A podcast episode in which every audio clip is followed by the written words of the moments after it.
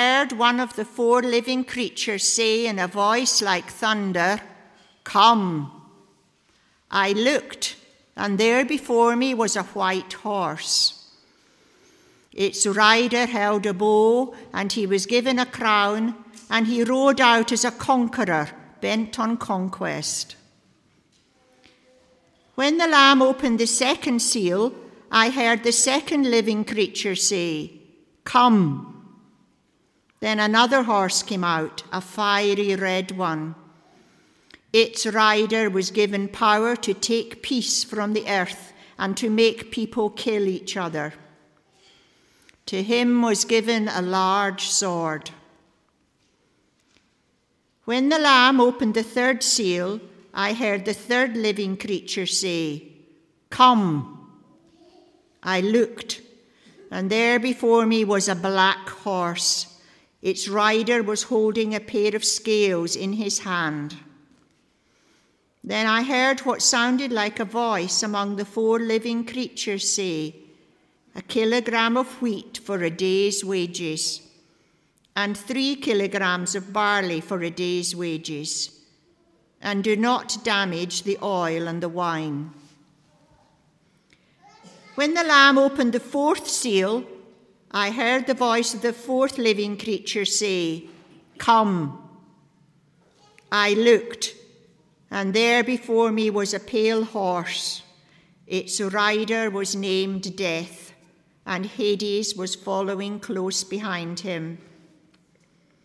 They were given power over a quarter of the earth to kill by sword, famine, and plague, and by the wild beasts of the earth. When he opened the fifth seal, I saw under the altar the souls of those who had been slain because of the word of God and the testimony they had maintained.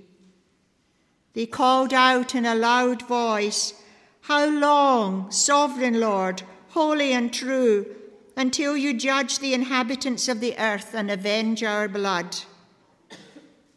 Then each of them was given a white robe and they were told to wait a little longer until the full number of their fellow servants, their brothers and sisters, were killed just as they had been.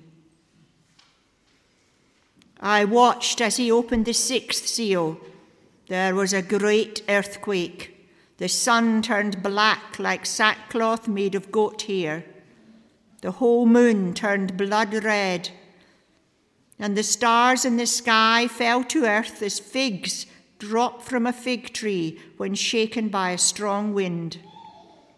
The heavens receded like a scroll being rolled up, and every mountain and island was removed from its place. Then the kings of the earth, the princes, the generals, the rich, the mighty, and everyone else, both slave and free, hid in caves and among the rocks of the mountains. They called to the mountains and the rocks, Fall on us and hide us from the face of him who sits on the throne and from the wrath of the Lamb. For the great day of their wrath has come, and who can withstand it? This is the word of the Lord. Uh, today, uh,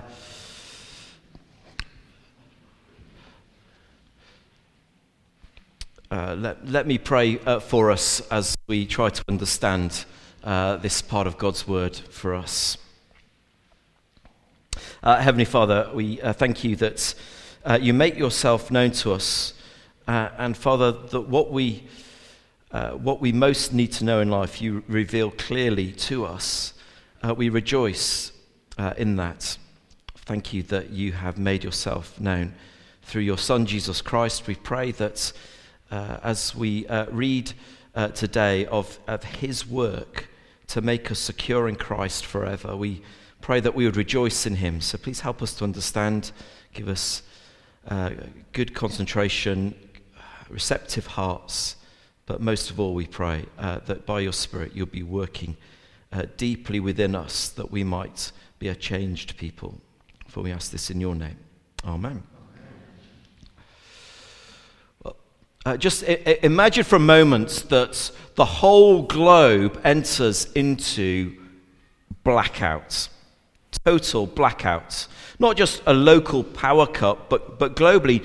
Uh, and with that, no mobile signal, no banks, no internet, no TV, no emergency services, nothing. Everything stops like that one moment. Well, I'm sure within hours, after the initial novelty has worn off, panic starts to break out. And then serious panic as teenagers' mobile phones. That was um, rather.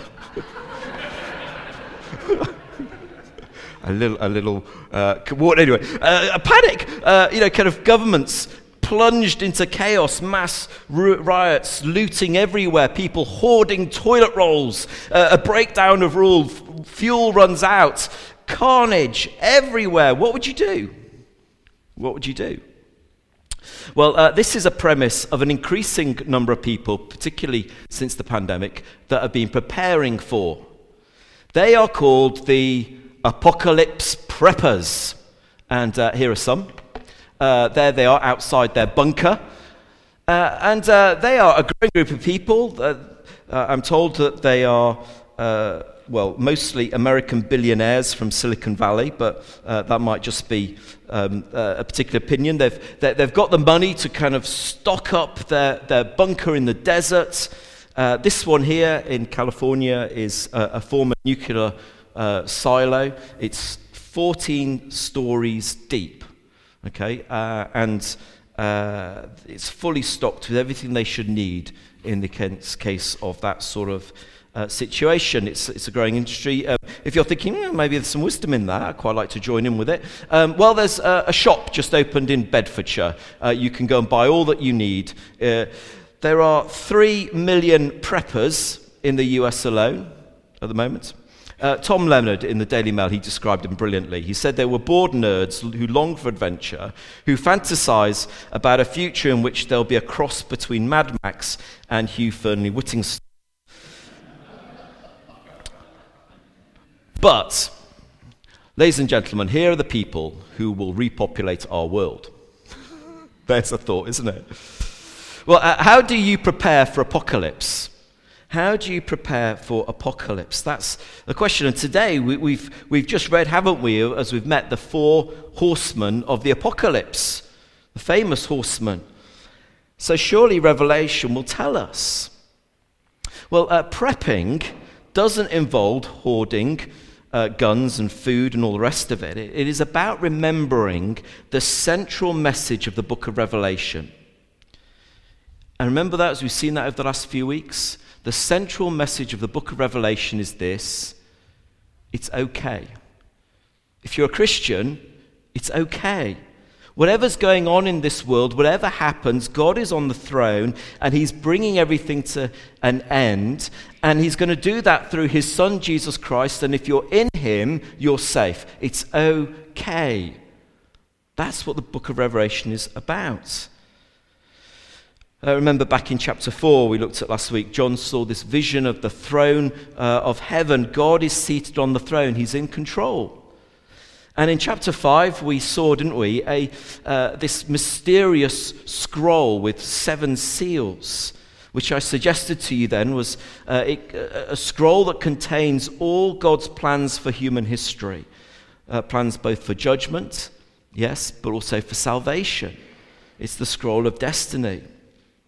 Now, in chapter 5, no one can be found worthy to open that scroll. But then in the vision, someone is found, one who is worthy, who can do the job, and it's the Lamb, the Lamb who was slain, Jesus Christ, because he's died and he's risen. Uh, he's the one who can accomplish God's plan for the world. And that is great news because it means that what we're going through in this world is not in vain. If you're trusting uh, as a Christian in Jesus, it's worth it. Keep going because Jesus will move forward history to its conclusion. He will do that. There is a great day of justice that will come. Uh, a new heaven and a new earth will be established under his perfect rule. It's not in vain. But by the end of chapter 5, the, the Lamb has taken this scroll, but it's in his hands, but he hasn't yet opened it. And chapter 6 and chapter 7, and the very beginning of chapter 8, Jesus starts to open those seals as he opens uh, the scroll. Now, before we launch into chapter 6, there's something I kind of just need to help us with, and that is around the structure of Revelation. Now, you know, I remember the first time as a teenager reading uh, Revelation and just being bewildered, confused, and, and, and, if I'm honest, a little bit scared. Okay? Uh, and that's partly because I thought that Revelation works something like this. Okay? Uh, that, that, you know, kind of here was a, a book that was written when the Bible was written in the first century. And then, kind of after this sort of introduction, it then kind of, you know, at some point spoke about a time that might, you might call the end times, when a series of events would, would happen that are described in Revelation, one after another, that would precede the kind of the coming of Jesus and, and uh, the new creation, kind of something like that. Uh, so, in other words, I kind of read it chronologically because sort of this happened and then that will happen and that will happen. And, and many through the ages have done uh, thoughts about Revelation like that. Uh, boy, did they get excited in 1666 because you got 1,666 brought into one year. Um, but no, that's, this is not how we're to read it. It's completely wrong, uh, as we'll see. Uh, thank goodness we're not left looking for kind of signs that might appear. No, actually, we need to think of it more like this. And, um, and, uh, as we'll see, hopefully, this will kind of make more sense as we go through the book. Uh, rather, than, uh, rather than kind of a, a, a, book that describes one thing after another, we have a book that has a, a, an introduction, if you like, and a glorious conclusion. But in between are these overlapping sections and these sections describe the whole of time between Jesus' resurrection and ascension uh, in the first century and his return, whenever that will be. And, and these, these different sections look at history, but from different angles, like different camera angles. So, you know, you think of, you know, watching, watching the rugby, you might see um, a, a, glorious uh, try, and, you, and you, sh- you, show it from one angle, and then you see it again from a different angle. Did, did the ball cross the line? You look at another angle, what were the defenders doing? And all different angles help tell the story. And this is what Revelation is doing for us. Uh, the, the, the, story told with different emphases. Uh, so rather than one after each other, these visions, they're like one on top of each other uh, just with uh, the same scene, just a different perspective. And therefore, they're to help us interpret the now in the light of the future to come.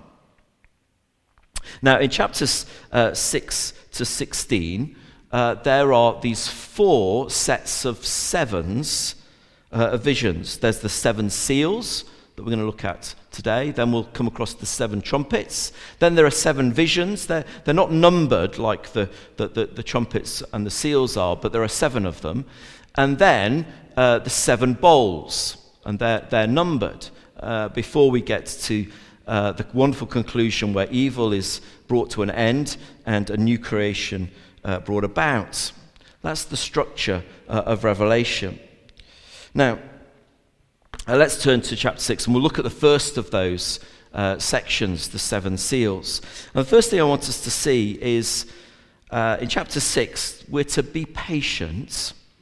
We're to be patient because there will be a great suffering in every age. Now, there's, look, there's an outline on the, the notice sheet and a, and a little picture of, uh, of kind of how these, uh, these kind of seals fit together. Let me read verse 1. I watched as the Lamb opened the first of the seven seals. Then I heard one of the four living creatures say in a voice like thunder, Come.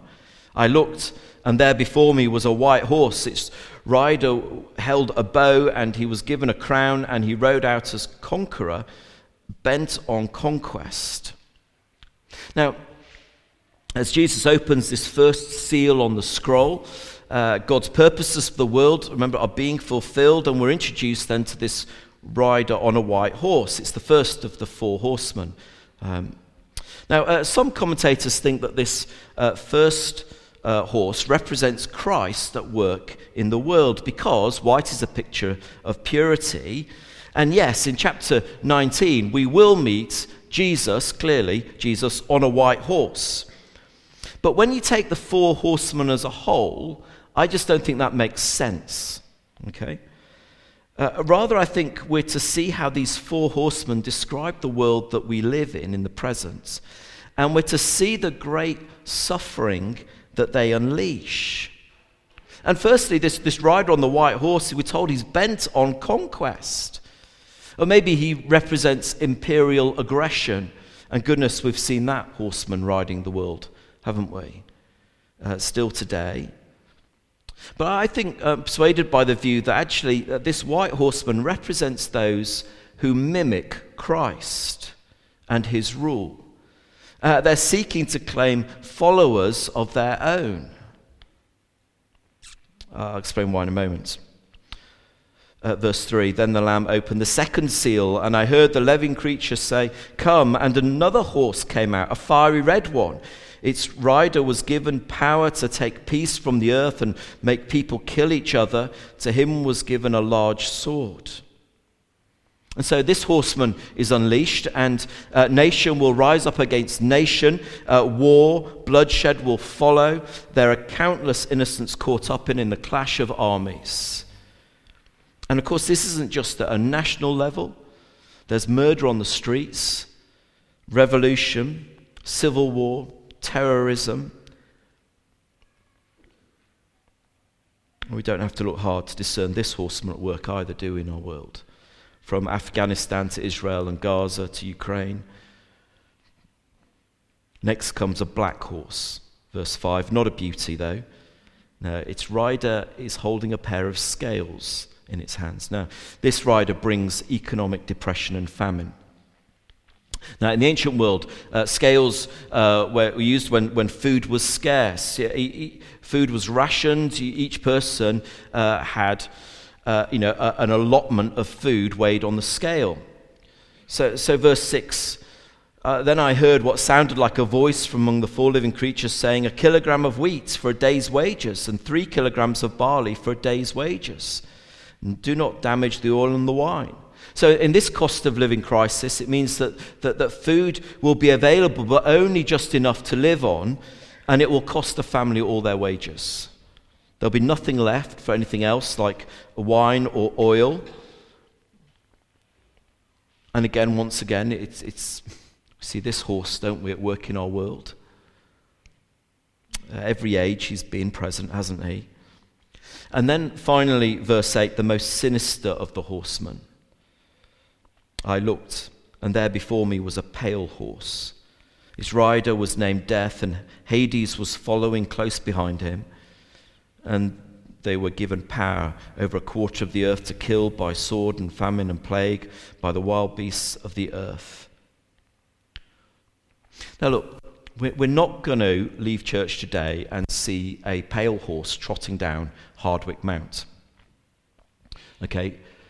Uh, we're, not, we're not to see these bit like in Lord of the Rings as the, the ring wraiths, these horses that are out trying to, trying to get us. These, these horses describe our, our world and its suffering and its evil and its brokenness and its death. But, but here in this, this last horse, we, we see a, a foe that none can escape. We might escape war, we might escape famine, but we won't escape this horse. In, in uh, this horse is, is there uh, followed by Hades. Remember, that's the place of the dead, gathering up people uh, swallowed up uh, into death. You know, that's why he comes last. He comes in the wake of war and famine and killing. Well, what are we to make of all this? Well, we're not to think that these things describe a future event when a climactic kind of confrontation kind of comes upon the world. Why not? Well, because of what Jesus teaches. So keep your finger in, in Revelation 6, but turn with me to Matthew 24. Uh, Matthew 24, at page 993.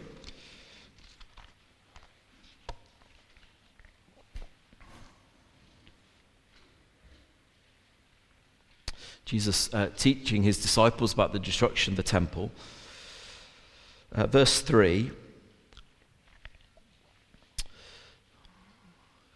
Matthew 24, verse 3. As Jesus was sitting on Mount of Olives, the disciples came to him privately. Tell us, they said, when will this happen? And what will be the sign of your coming and the end of the age?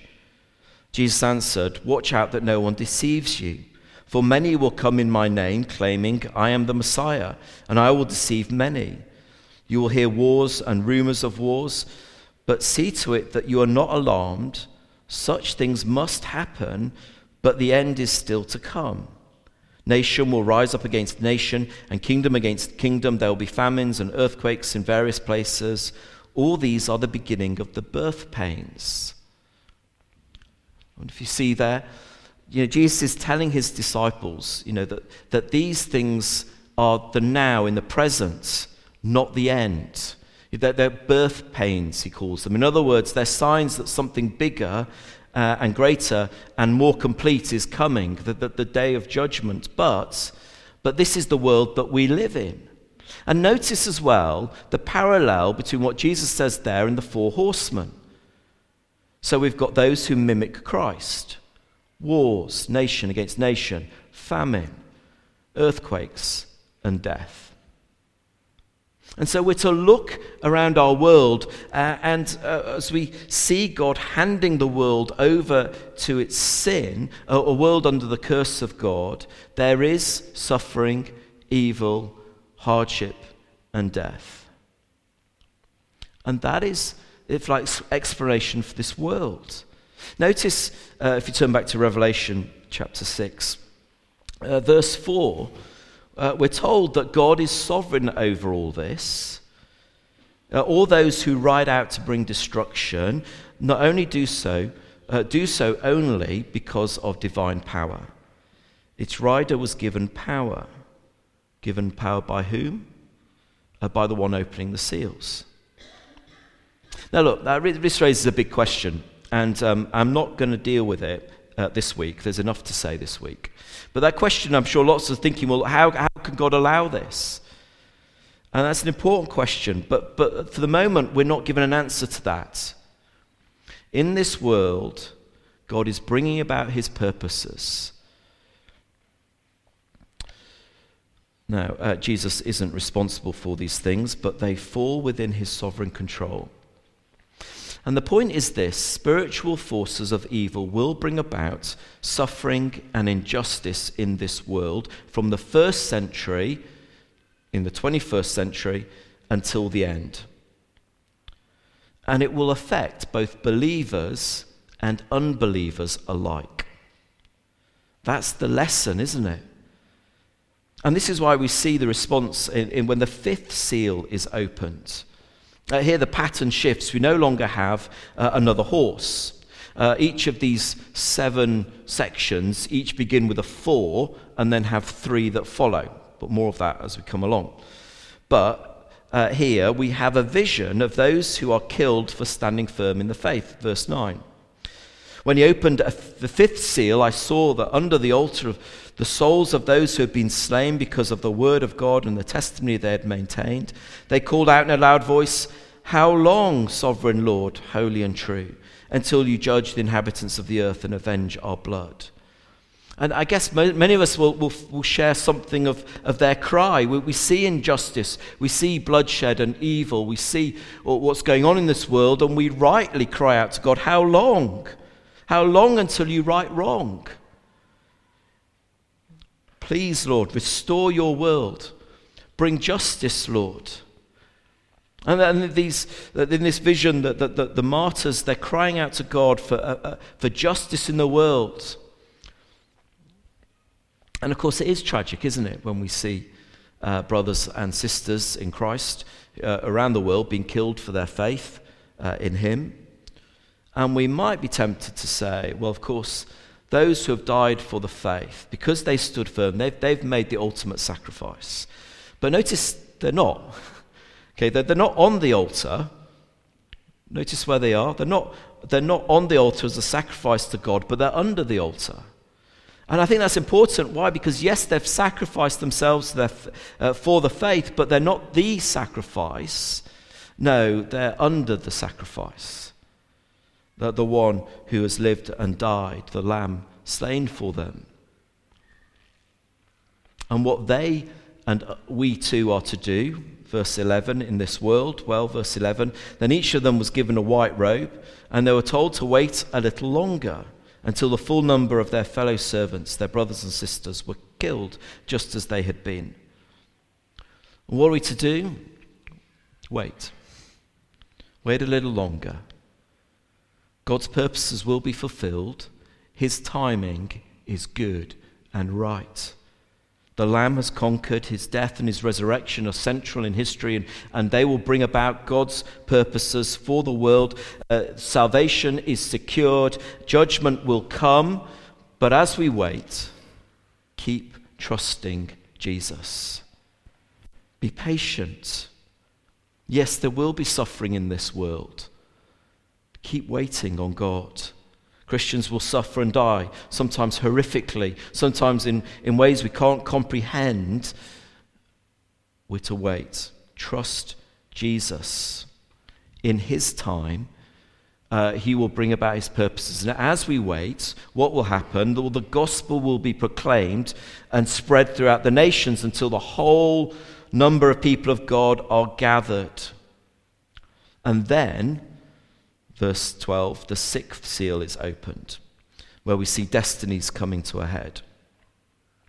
I watched, and as he opened the sixth seal, there was a great earthquake. The sun turned black like sackcloth made of goat hair. The whole moon turned blood red, and the stars in the sky fell to earth as figs drop from a fig tree when shaken by a strong wind. The heavens receded like a scroll being rolled up, and every mountain and island was removed from its place. Then the kings of the earth, the princes, the generals, the rich, the mighty, and everyone else, both slave and free, hid in caves among the rocks and the mountains. They called to the mountains and to the rocks, Fall on us and hide us from the face of him who sits on the throne and from the wrath of the Lamb. For the great day of their wrath has come, and who can withstand it? And again, this is language from from, from Matthew 24, isn't it? The great and terrible day of the Lord, when the final judgment will come uh, and the wrath of the Lamb will be displayed. And in verse 15, all humanity is represented here, from kings to slaves. There will be no escape. And notice there are only two places you can hide. You can hide from the Lamb, from his wrath uh, as he comes in judgment. You can hide under the mountains, even. And you can even rather have the mountains fall on you than face the justice of God. When the depth uh, and wickedness of, uh, of human sin is revealed, God's holiness is displayed in power. That is an extraordinary vision, isn't it? Or, where else can you hide? Well, not from the Lamb, but under the Lamb uh, under his great sacrifice. Who can stand before the Lamb? That is the great question. Those who have trusted in the Lord Jesus Christ, who have their sin forgiven, who have been made pure in Christ, washed white without stain, they experience not the wrath of the Lamb, but a wonderful security in Him. Isn't that good news? A wonderful security in Him. Where will you hide? And because of that, uh, verses 7, chapter 7, verses 1 to 9, just briefly, we can have great security. Great security because we can't be confident in ourselves. Because we're not fit to stand before the Lamb on the last day when he sees all the secrets of our hearts. But we can stand in his presence, which is the point of chapter 7. Now, chapter 7 is a little interlude uh, that comes before the that the seventh seal is opened in chapter 8, verse 1, uh, when uh, God brings about the, the, consummation of his purposes. But, but in chapter 7, we're given this wonderful picture of what God is doing. Uh, just uh, look with me at verse 9. Uh, we're told, a great multitude that no one could count from every nation, tribe, people, and language standing before the throne in front of the Lamb. So you can stand before the Lamb. You see that? A great multitude are standing there. How can they stand? Because they've been covered by the Lamb and will not face his wrath. And so, Jesus, as he goes to his death, as he goes to the cross, to bore the wrath of God for our sins so that we might not face it on that great and terrible day. And that is a wonderful assurance for us. And so, as we patiently wait, as the gospel goes out for Christ's return, even in the midst of suffering in this world, even as brothers and sisters in Christ are killed, yet we can know complete security.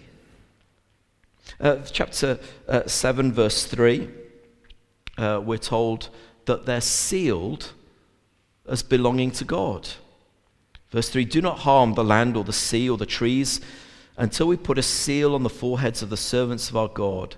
Then I heard the number of those who were sealed 144,000 from all the tribes of Israel. Now, this is a, a glorious picture, isn't it? A glorious picture. Um, and uh, of course, uh, unlike the Jehovah's Witnesses, we're not to take this literally as, as they have done and then had a major problem when they had more than 144,000 Jehovah's Witnesses. But leave that aside. Of course, it's a symbolic number of a, a great people no one can count. Uh, and of course, we're meant to see, aren't we, the great promises made to Abraham and Jacob. Uh, they're being fulfilled here, aren't they? Descendants uh, more numerous than the stars of the sky, the sand on the seashore. A global family from every tribe, every nation, every people, every language. And we, are going to come back to this next week. Do come if you can. Uh, we, we, are going to have uh, Robbie and Lizzie Bellis from uh, Belgium uh, who are going to be with us. Uh, here we're going to have a little foretaste of, uh, of a church from different languages, different nations before us. And this is the vision we're to hold before us because this is a heavenly reality, a preview of the new creation when Christ returns. Well, uh, how are we to prepare for the apocalypse? Well, firstly, we're to uh, recognize now is the apocalypse, not later. This is going on in the world. Secondly, hide yourself not in an underground bunker in the mountains, but in chapter 6, verse 15, under the Lamb. Under the Lamb. Today. And this is good news. Good news for you today to call and to trust Jesus, to experience his grace and his favor, his love and his acceptance, and to have no fear, no fear of that final day because your sin is paid for. You are sealed his. And yes, there will be suffering in this world. God doesn't protect his people from all harm, but, but he keeps you safe and secure in him. There is a great security in a world uh, of conflict, suffering, evil, and injustice. And into that we're to put our hope. Let me pray.